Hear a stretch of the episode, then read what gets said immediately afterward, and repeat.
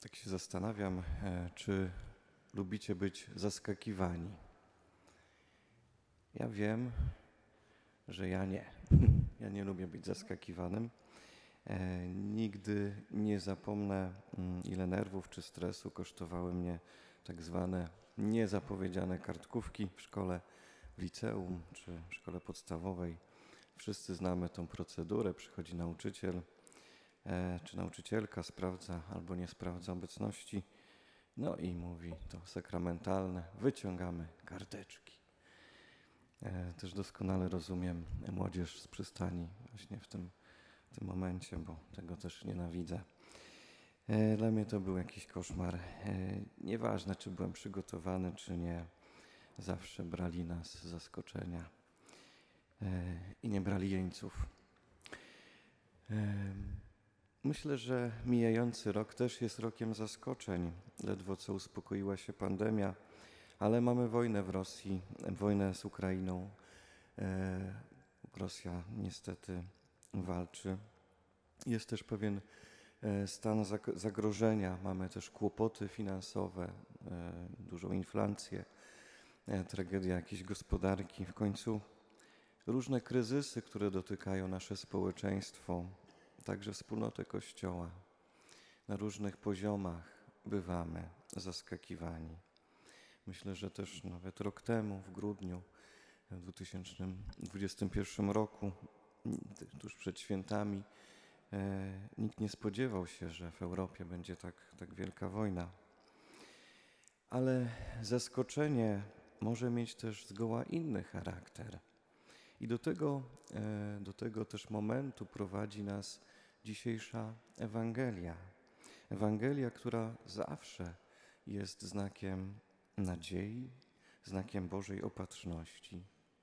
I możemy sobie wyobrazić Nazaret, małą bogą wioskę e, w Galilei i w jednej ze skromnych domów, jednym, w jednym skromnym miejscu możemy sobie wyobrazić skromną dziewczynę, zwyczajną dziewczynę, Żydówkę, Miriam, która zajęta swoimi sprawami zostaje zaskoczona niespodziewaną wizytą, wizytą anioła. I wczoraj o niej słyszeliśmy. Pojawia się posłany przez Boga. Archanioł Gabriel wypowiada mm, słowa, które niejednego czy niejedną z nas mogłyby przyprawić o zawał serca. Wszedłszy do niej anioł rzekł, bądź pozdrowiona, pełna łaski, Pan z Tobą, błogosławiona jesteś między niewiastami.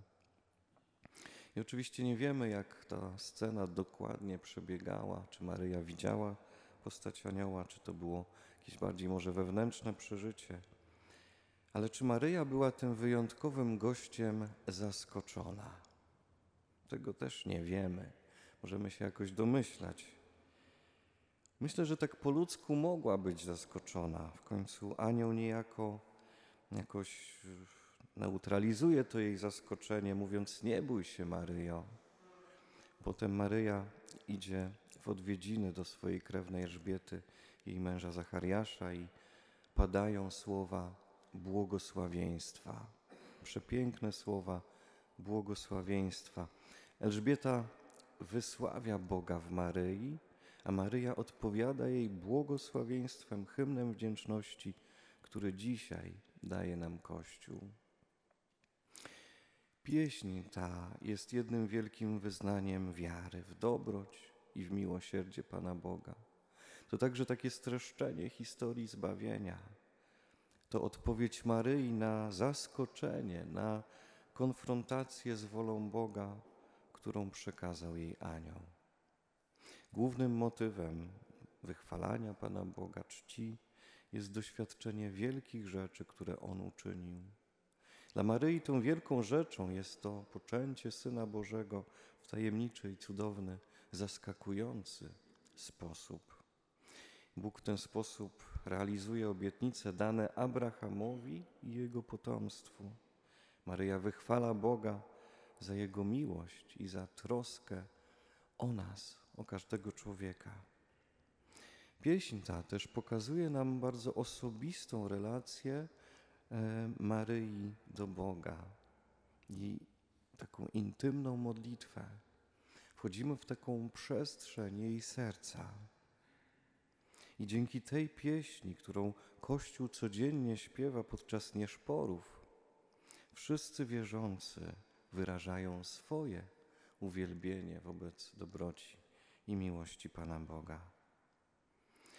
Choćby za to, że On stał się obecny pomiędzy nami, że przyszedł i stał się takim jak my, stał się człowiekiem. Podsumowując, być może Maryja po ludzku w jakiś sposób zaskoczona swoim zwiastowaniem, tą, była, tą, nie, była tym zaskoczona, była zaskoczona tą niezapowiedzianą wizytą anioła, ale na pewno była na nią przygotowana. Na pewno potrafiła ucieszyć się cudami Pana Boga i uwielbiać Go za te cuda.